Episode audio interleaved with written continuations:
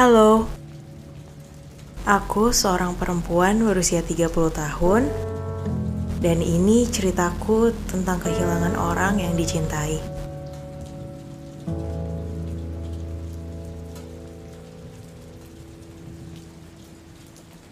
Loss yang dibicarakan ini mengenai seseorang yang berarti di hidup kita, orang yang dekat dengan kita, orang yang menjalin hubungan cukup lama dengan kita. Dia pacarku. Namanya Bijak.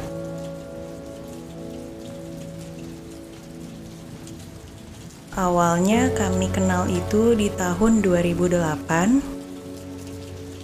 Awal kenal itu waktu sama-sama di SMA. Jadi aku sama dia itu ada dalam satu kepanitiaan sekolah. Nah, mulai dari situ kita dekat.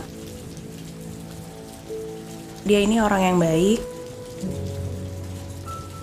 orang yang tidak terlalu banyak bicara. Dia cukup uh, sering melontarkan hal-hal yang lucu, yang konyol. Nah, nah, mungkin dari situ aku tertarik sama dia. Gak lama setelah kita dekat di um, kepanitiaan tersebut, kita jalan bareng Sampai akhirnya di tahun 2019 Allah panggil dia pulang.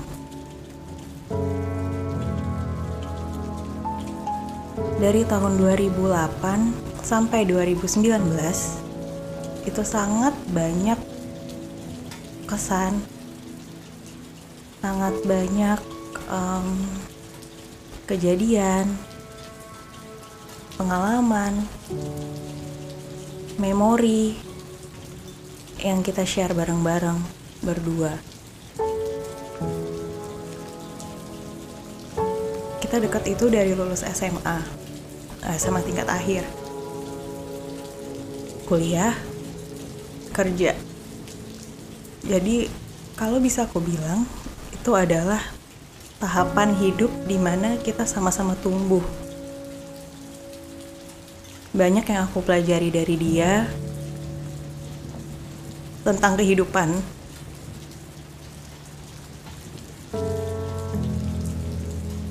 Karena sejujurnya dia itu orang yang sangat sederhana. Dia orang yang apa adanya, membantu orang lain. Gak pernah mau bikin orang lain susah itu hal-hal yang banyak aku pelajari dari dia. Dengan kurun waktu dari 2008 sampai 2019, tentunya itu saat yang cukup lama untuk dua orang menjalin suatu hubungan untuk menjadi serius nantinya ke depannya. Kita sama-sama tumbuh dari setelah kuliah sampai bekerja dengan masing-masing kompleksitas yang ada di hidup kita masing-masing. Mungkin ada pertanyaan, kenapa harus menjalin hubungan yang begitu lama? Kenapa kalian tidak melanjutkan ke jenjang berikutnya? Mungkin maksudnya menikah gitu ya. Di sini saat kita sama-sama tumbuh, Aku dan dia sama-sama memantapkan diri untuk menjadi orang yang dewasa sepenuhnya.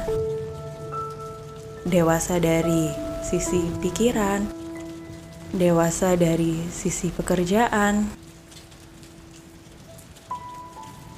dan juga dewasa dari mungkin sisi finansial juga. Jadi kita tidak mau tergantung dengan orang lain apabila nanti kalau kita sudah menjadi sebuah keluarga. Seberjalannya waktu dari 2008 sampai 2019, banyak sekali kisah manis yang aku dan dia alami. walaupun tidak menampik kalau kita juga pasti punya permasalahan bersama. Tapi dia adalah orang yang cukup dewasa untuk menyelesaikan setiap permasalahan yang kami berdua alami. Sehingga kalau bisa dibilang hubungan lama itu 11 tahun itu sangat amat jarang kami uh, konflik, berantem seperti pasang-pasangan lainnya. Mungkin orang lain juga bilangnya ini nggak normal nih, masa lama pacaran tapi eh, nggak uh, ada masalah apa-apa. Cuman ya memang itu adanya. Kami berdua sama-sama dewasa dalam menyikapi sesuatu. Pasti selalu melihat sisi lain dari setiap permasalahan dan dari bagaimana seseorang merespon. Nah, masuk ke 2018 akhir, pertengahan ke akhir, kami memang sudah punya rencana untuk melanjutkan ke tahap berikutnya, yaitu tahap pernikahan. Dia sudah sempat bilang ke aku kalau ingin serius, insya Allah tahun depan, yaitu 2019. Dia sudah minta izin ibunya, dan dia sudah bicara ke aku. Di Desember, November atau Desember 2018. Berjalannya waktu, kami sama-sama bersiap, tapi dia belum bilang ke orang tuaku baru aku yang tahu aku sempat nanya sih kapan mau bicara sama ayah sama bunda mungkin kamu butuh preparation gitu. Saat itu dia bilang tahun depan. Mungkin bulan Februari 2019 untuk bicara mau serius sama anaknya. Okay, berjalannya waktu aku juga nggak push dia karena kita ya sama-sama aja. Karena menurutku sesuatu yang di push itu belum tentu berakhir baik ya kan? Deket-deket dia mau bicara mungkin sekitar Januari Februari. Belum sempat dia bicara sama orang tuaku.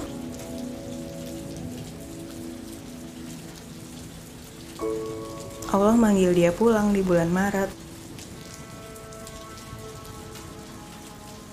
Tepat tiga hari setelah ulang tahun aku.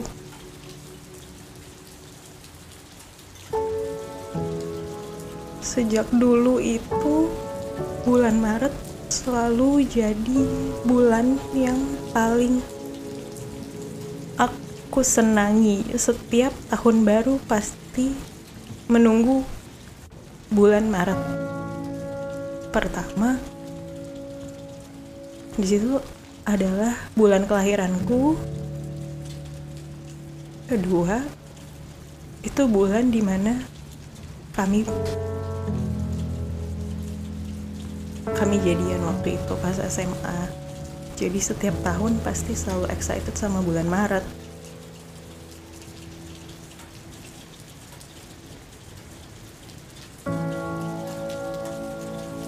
semua berjalan baik. Nggak pernah ada keluh kesah, nggak pernah ada sakit. Bahkan saat ulang tahunku di tanggal akhir Maret tersebut, aku, dia, dan dua sahabatku, kami sempat berlibur bersama. Yang di mana tadinya hanya aku yang pergi ke tempat itu kami ke Labuan Bajo karena dia mungkin tahu aku pengen banget pergi ke sana. Akhirnya dia ikut juga sama dua sahabatku. Sama teman-teman tur lainnya.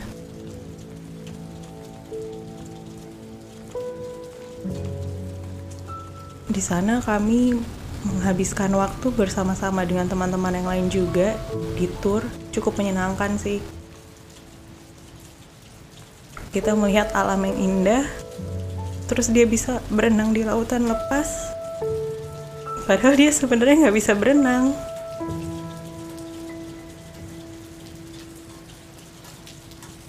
Kemudian tiga hari setelah kembali ke Jakarta hmm, itu di hari Rabu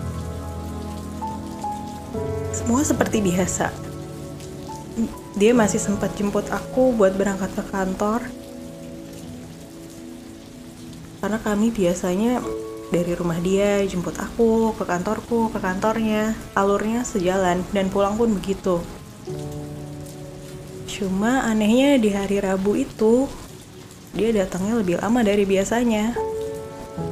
Oh aku pikir mungkin dia ketiduran atau dia ada yang diurus di perjalanan gitu Ternyata pas sampai depan rumah, muka dia gak seceria biasanya. Mukanya itu kalau setiap kali lihat aku keluar dari pintu ruang tamu, dia itu selalu ceria, tidak pernah tidak. Pasti selalu tersenyum, sambil melambaikan tangan ke aku dan ke ibuku. Tapi hari itu wajahnya lesu. Ibuku juga bilang, kok wajahnya beda ya?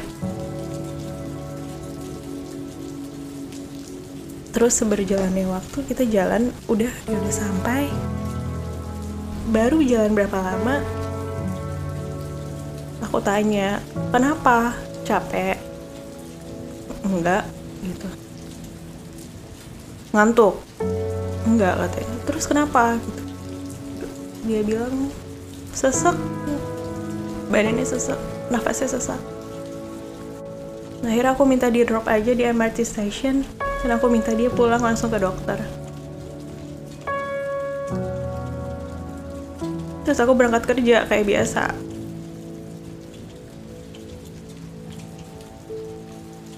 kemudian sekitar jam 2.30 jam 2.30 siang aku dapat telepon dari handphonenya.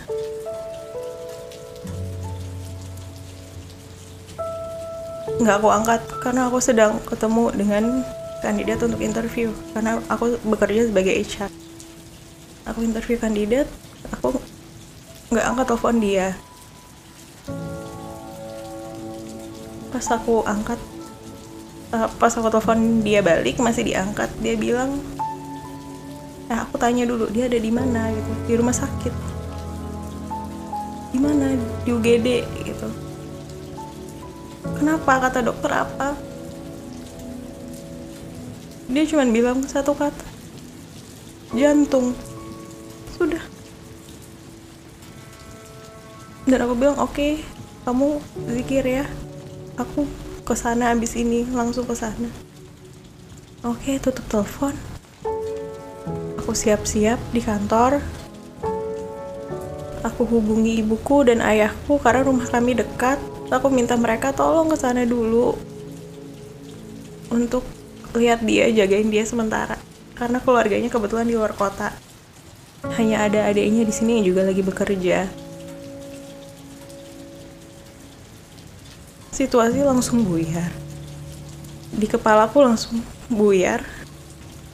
Aku langsung telepon kakaknya yang ada di luar kota ngabarin kondisinya dan kebetulan kakaknya juga sudah mendapat info yang sama tapi bedanya bukan dia lagi yang ngabarin dari pihak rumah sakit.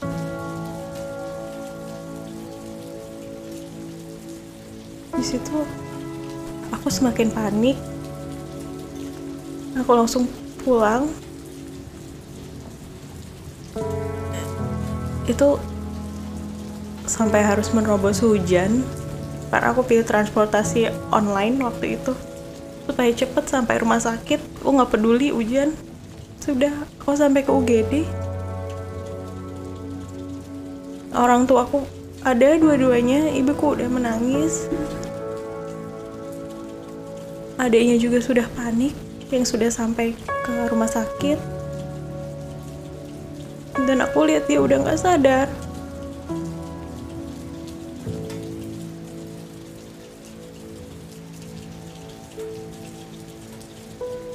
Mungkin mungkin dia masih dengar kalau aku ada di situ tapi dia itu tidak sadar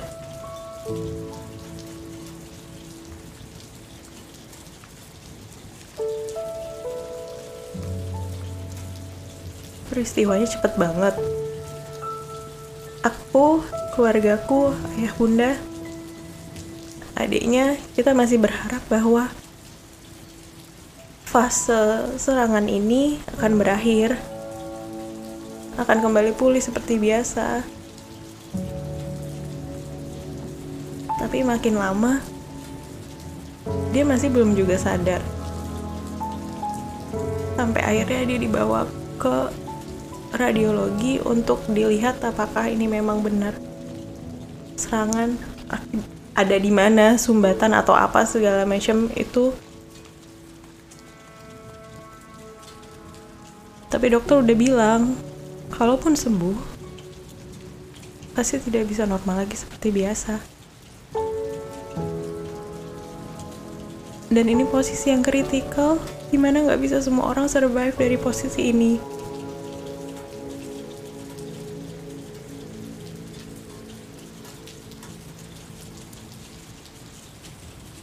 Akhirnya aku nganter dia bersama tempat tidurnya itu dari IGD kalau dari UGD ke radiologi untuk dilakukan pemeriksaan.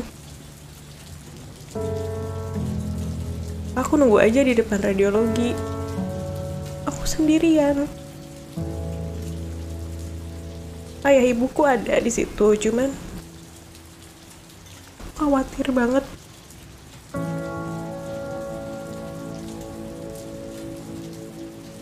tahu dia gak bangun lagi waktu itu.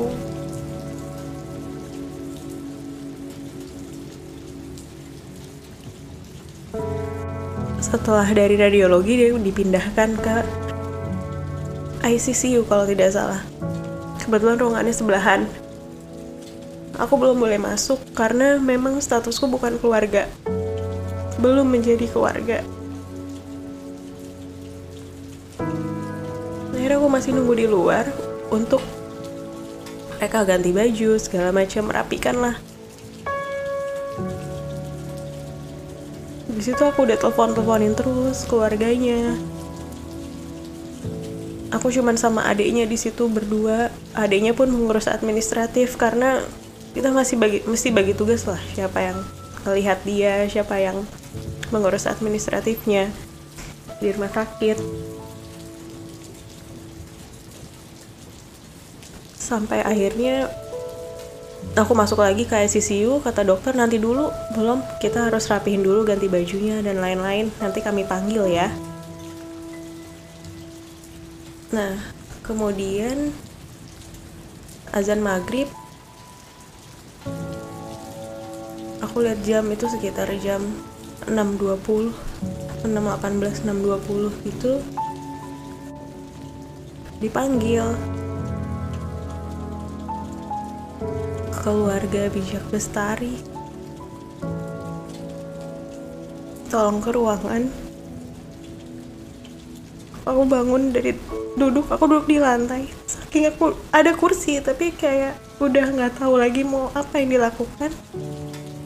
Aku berdiri dari lantai.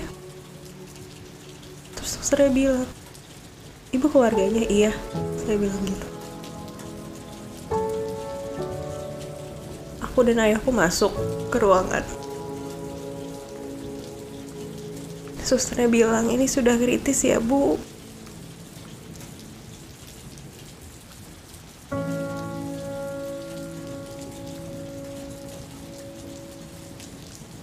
Aku cuma lihat dia tertidur dengan bantuan medis di kanan kiri petugas medis memberi alat kejut jantung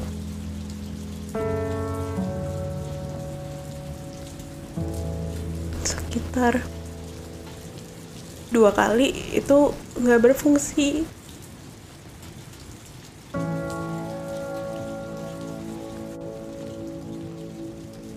Kemudian di ujung kepala di sebelah kiri atas itu ada alat deteksi denyut jantung denyut nadi.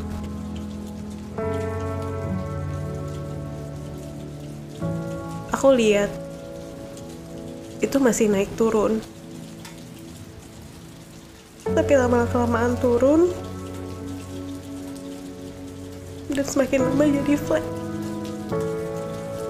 Jadi garis lurus.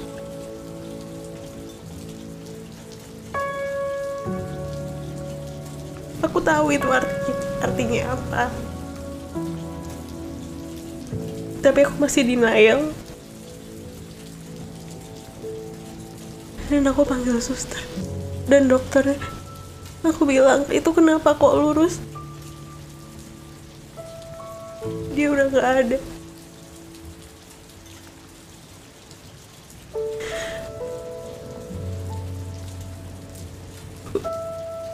Rasanya tuh seperti ditampar.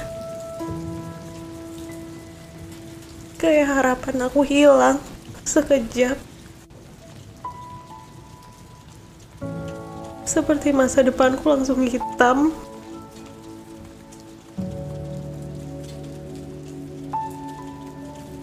Hidup aku kayak nggak ada artinya lagi saat itu.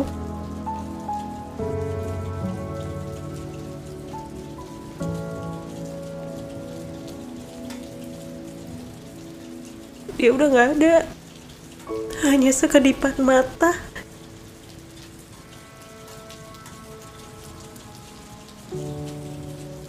memori-memori sebelumnya. Sangat indah. Yang kita habisin sama-sama.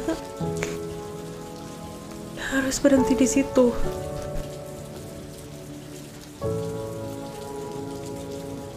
Ke depan dia nggak ada lagi. Even untuk satu menit satu detik hilang. Sudah sampai di situ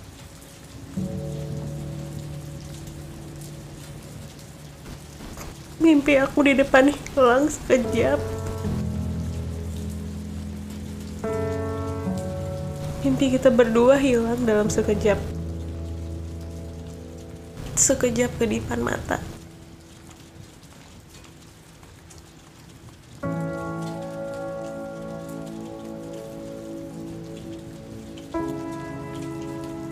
Kalau aku ingat kembali aku udah gak bisa mikir apa-apa saat itu. Aku cuman peluk ayahku.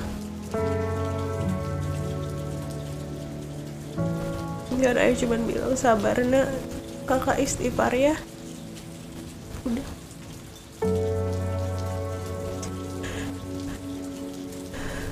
Aku cuman bisa peluk dia terakhir kali.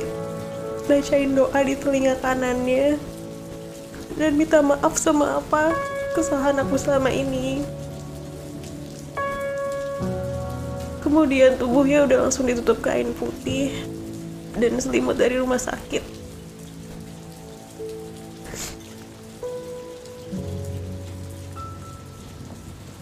Kemudian dia diantarkan ke kamar jenazah.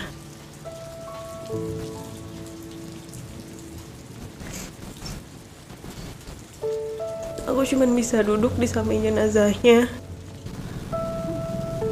mau berdoa mau mengaji kepalanya juga kosong. Aku cuman bisa duduk diam di situ. Lama kelamaan teman-teman berdatangan. Sahabat-sahabatnya dia. Sahabat-sahabat aku. Teman kantornya dia. Keluarganya lalu sama-sama kami pulang ke rumahnya.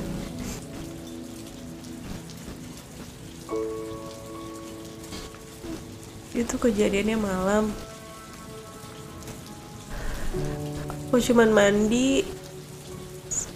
Kemudian setelah itu paling tidur satu jam dua jam aku udah kembali lagi ke rumah duka.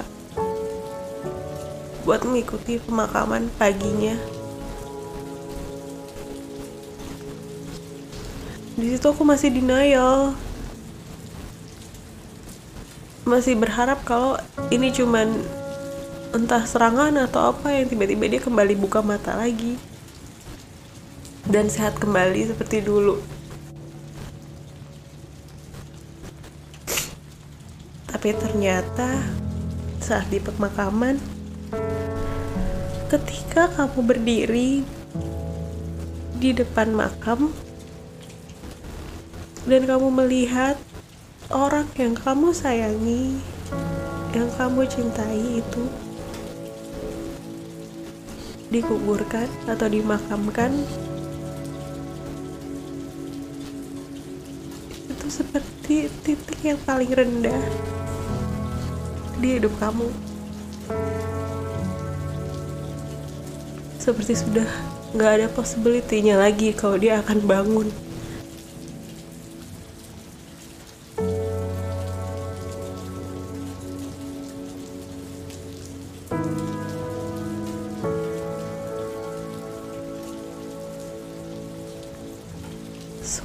sekali buat terima dan percaya apa yang sudah Allah gariskan terhadap hidup aku dan hidup dia. Aku paham, sangat paham kalau semuanya yang ada dalam hidup itu sudah diatur sudah dituliskan kapan kamu lahir, kapan kamu menikah, bagaimana rezeki kamu, dan kapan kamu diambil kembali olehnya. Cuma saat itu memang logikaku nggak bisa terima itu. Aku mau dia tetap ada aku sangat egois waktu itu. Tidak menyadari bahwa semuanya adalah miliknya yang di atas. Dan kita di sini cuma dipinjamkan.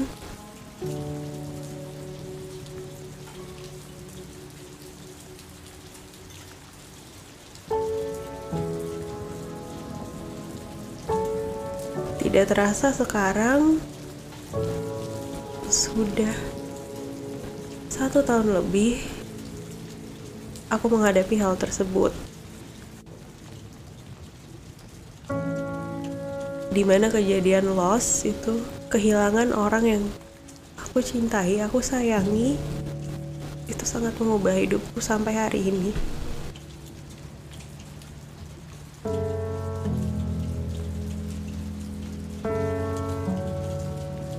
sulit untuk bangkit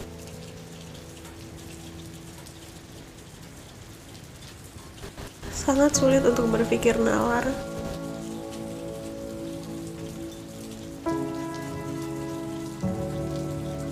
Karena aku pun kalau bisa dibilang tipikal orang yang tertutup.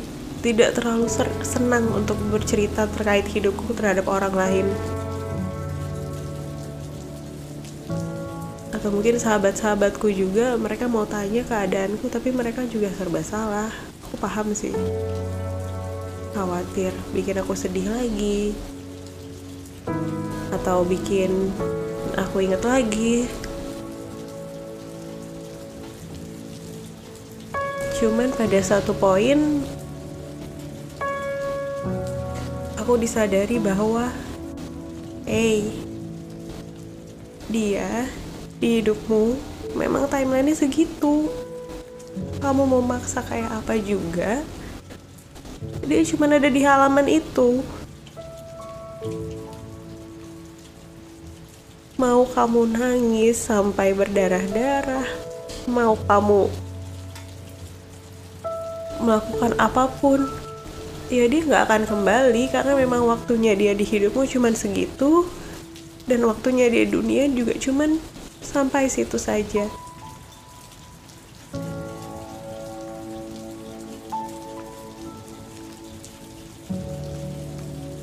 Kehilangan dia membuat aku lebih dekat dengan Yang Maha Kuasa. Karena pada akhirnya kita juga akan kembali ke sana kan.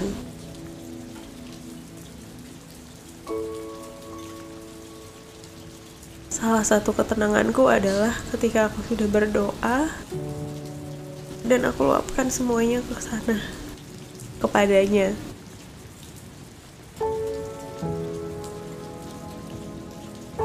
Mulai menata hidup kembali. Karena aku juga harus rasional. Gak boleh aku terjebak di masa yang lalu.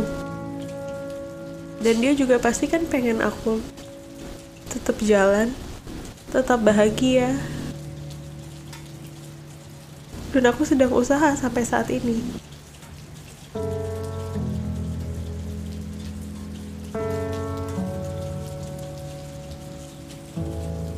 Dia itu orang yang sangat baik. Kesan yang ditinggalkan juga sangat baik. Dia mandiri. Dan dia kembali pun tidak menyusahkan orang lain.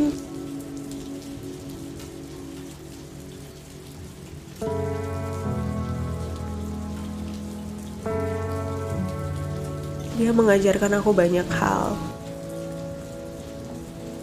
untuk selalu jadi diri sendiri, untuk selalu apa adanya, untuk tidak memaksakan keadaan, untuk selalu mencintai keluarga melebihi apa pun, dan untuk tidak menyusahkan orang lain. Dia orang yang sabar.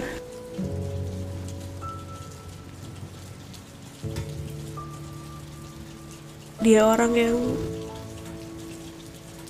memprioritaskan orang lain dibanding dirinya, terutama orang yang dia cintai, seperti keluarga, sahabat, dan bahkan aku. Dia mengajari aku banyak hal. Dan dia orang yang sangat amat humoris. Di mana selalu bikin sahabat, keluarganya pasti selalu tertawa kalau ada dia. Hal yang bahagia kita ketawain, hal yang sedih juga bisa dibikin jadi ketawa kalau sama dia. Itu yang semua kami rindukan dari dia. Kami semua rindu bagaimana dia tawa, bagaimana dia memberikan solusi kalau setiap ada masalah di hidup kerabat dekatnya. Bagaimana dia selalu survive dan tetap mau struggling ketika hidup lagi nggak berpihak sama dia. Aku belajar, aku belajar banyak hal dari kamu.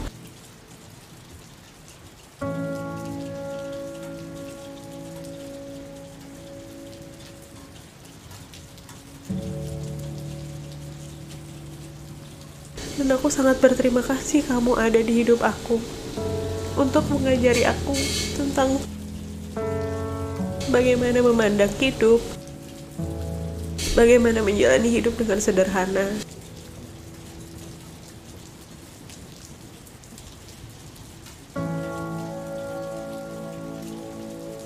Terima kasih banyak sudah selalu mengutamakan aku di atas segalanya. Terima kasih banyak udah selalu tenang menghadapi aku kalau situasi sedang tidak menyenangkan. Terima kasih banyak sudah menghibur aku dengan setiap humormu kalau aku juga sedang tidak happy. Dan terima kasih banyak untuk selalu menjadi orang yang rasional yang selalu bisa memberikan sudut pandang lain dari setiap permasalahan.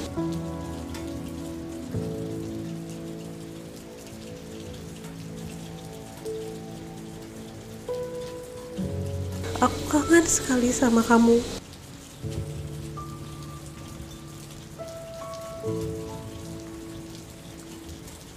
Sahabat-sahabat kita juga kangen banget sama kamu pasti. Terlebih keluargamu. Karena kamu salah satu contoh anak yang sangat baik dalam keluargamu.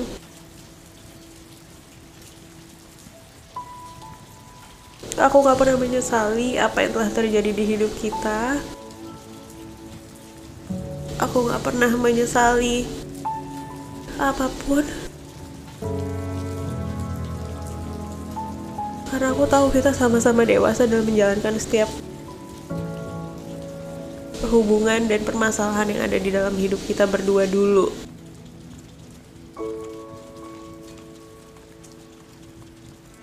Aku pun tidak menyesal karena terakhir kita menghabiskan waktu bareng sahabat-sahabat kita bersama waktu yang indah yang memang gak akan mungkin aku lupa sampai kapan pun. Dan aku tidak menyesali juga kejadian yang kemarin-kemarin di mana kamu pergi terlebih dahulu karena aku ada di situ saat kamu menghembuskan nafas terakhir kamu. Setelah aku pikir itu mungkin lebih indah dibandingkan aku harus melewatkan hembuskan hembusan terakhir kamu saat aku masih di jalan.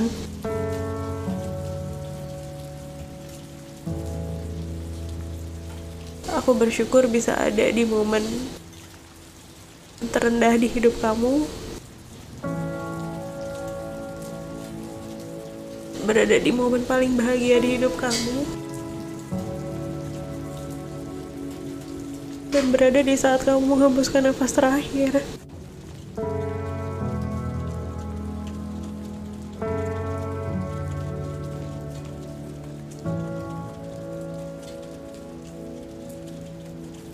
Bijak.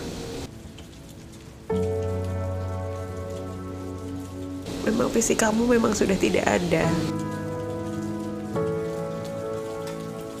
tapi everything about you gak akan pernah hilang dari aku gak akan pernah hilang dari teman-teman dan sahabat kamu terlebih dari keluarga kamu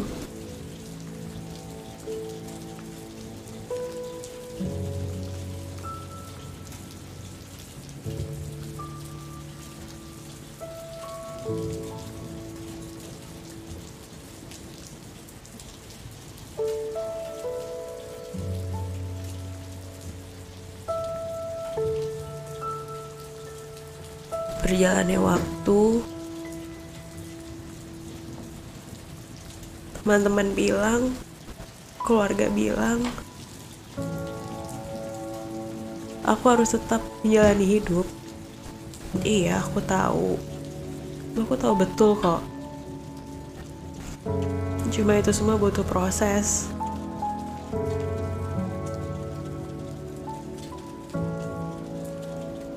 Alhamdulillah keluargaku, sahabat-sahabat aku, mereka semua support. Mereka kasih aku waktu secukupnya kamu untuk recover dari situasi seperti ini. Di saat kita sedang ada di posisi terendah, kita benar-benar tahu siapa yang benar-benar ada buat kamu dan siapa yang benar-benar ada hanya mampir aja. Banyak yang aku pelajari dari setelah kehilangan kamu. Pendewasaan diri tentu saja. Pengelolaan emosi pun begitu. Terutama ekspektasi terhadap hidup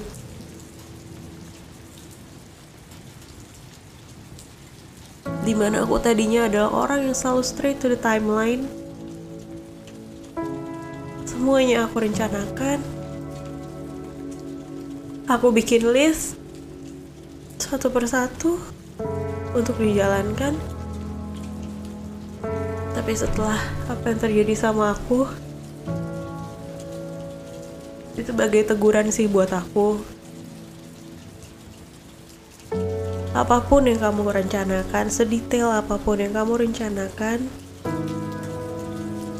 kalau Tuhan bilang enggak ya enggak. Tuhan bilang belum ya belum.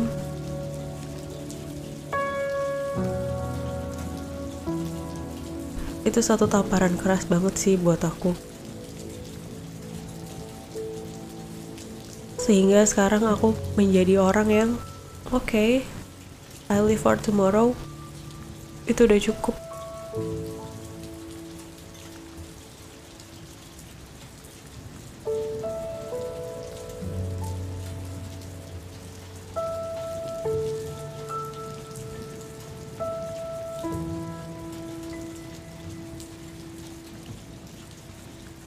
kakaknya selalu bilang, kamu harus buka hati sama orang lain.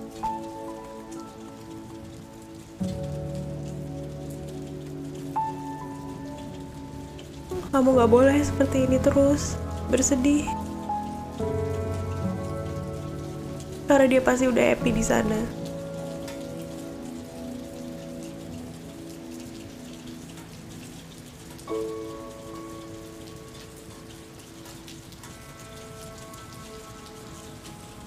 Aku mencoba membuka hati. Tapi aku takut. Takut ketika aku sudah membuka hati untuk seseorang. Pada akhirnya, akhirnya juga tidak seperti ekspektasi atau harapanku.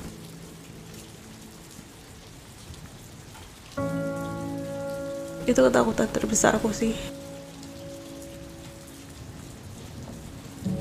yang masih aku perjuangkan saat ini untuk berpikir lebih positif lagi.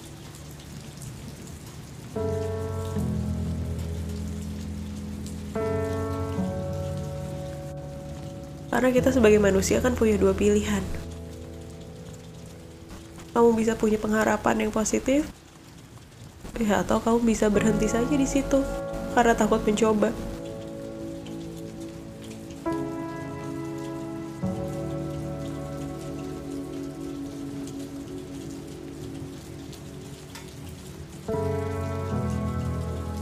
Aku ikhlas bijak untuk kepergian kamu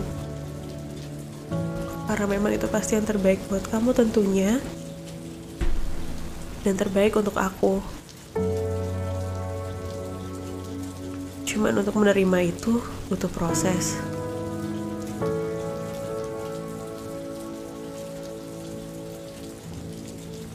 Alhamdulillah aku bisa terima. Dan aku juga harus move forward. Melanjutkan hidup aku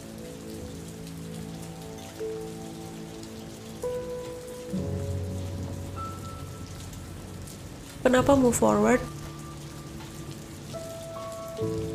karena aku berpikir bahwa duka yang terjadi di hidupku itu aku harus bisa berdamai dengan itu Aku harus bisa belajar hidup dengan itu. Bukan move on.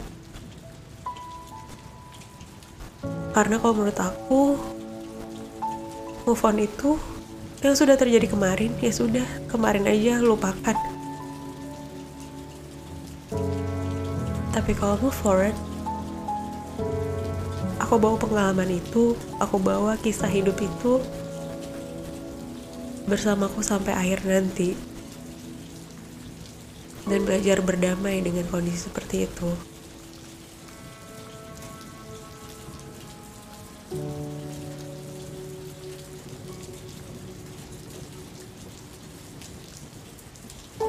Sekarang aku benahi hidupku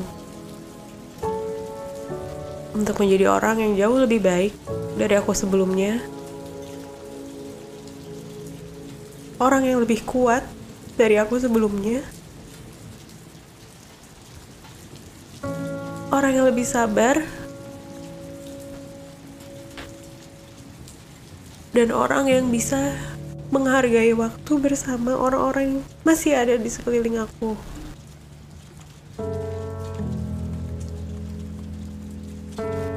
Situasi itu bisa berubah hanya dalam sekejap mata aja.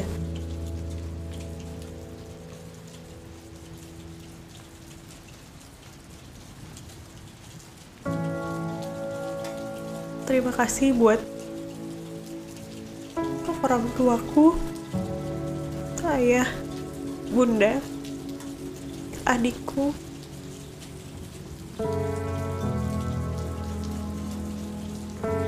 yang selama ini mendoakan aku, menemani aku hari-hari.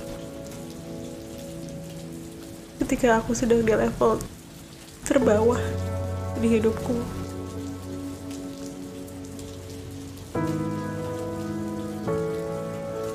Terima kasih untuk sahabat-sahabat aku yang selalu support, yang selalu mendoakan, yang menghibur.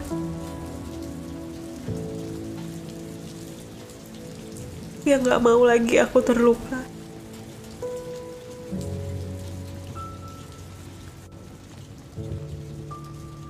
Terima kasih, Ibu, Mbak, Mas,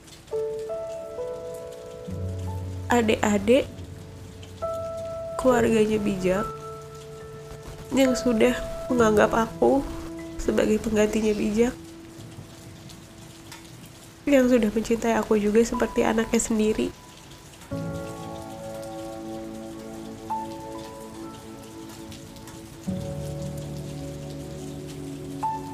Terima kasih udah memberikan kasih sayang yang begitu baik, yang begitu tulus untuk aku.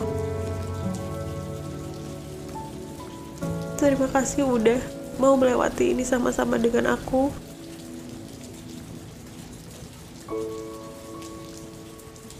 Terima kasih udah untuk saling menjaga.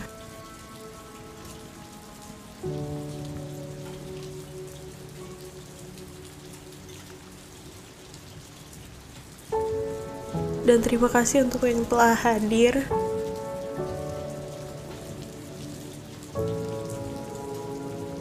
Yang mengubah aku menjadi orang lebih baik.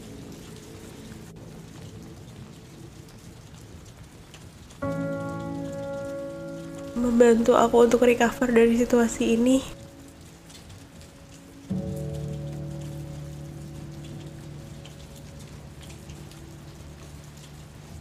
menyayangiku dengan tulus dan memberikan yang terbaik.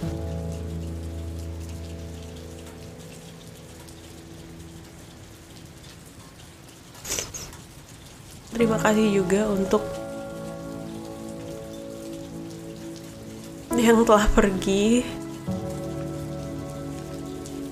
Karena di sini aku jadi tahu di mana orang-orang yang memang tulus menyayangi aku dan mungkin hanya mampir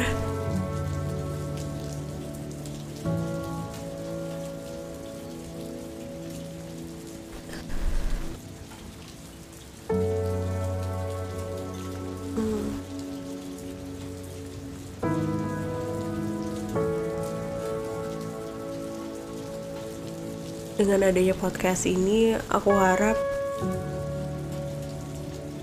mungkin teman-teman yang ada di luar yang mungkin mendengarkan kalian tuh gak sendiri. Setiap orang punya battle masing-masing dengan hidupnya. Yang Tuhan kasih itu pasti yang terbaik sesuai kapasitas kamu. Dan kalau kamu sudah dikasih sudah pasti kamu bisa lewatin.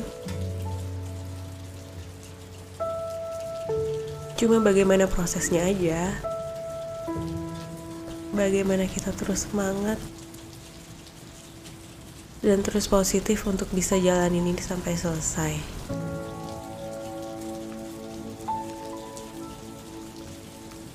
Yang perlu diingat adalah setiap yang terjadi di hidup kamu itu tidak boleh dibandingkan dengan yang lain.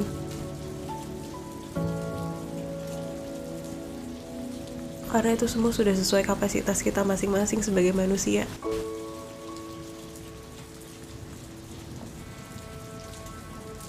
Semangat terus, positif terus, Dan waktu nggak berhenti sampai di situ kok. Kita kuat. Dan kita pasti bisa.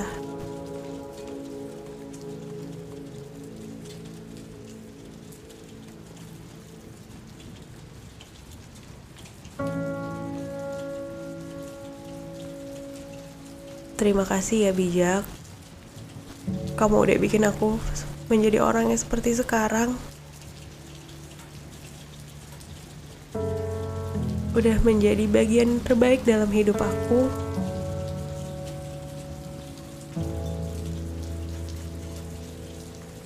Sudah menjadi orang yang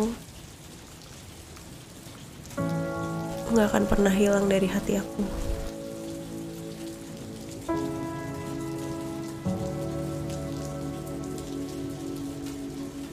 Terima kasih.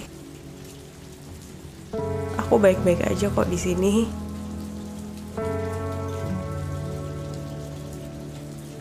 Pasukan terbaik Tuhan ada sama aku di sini.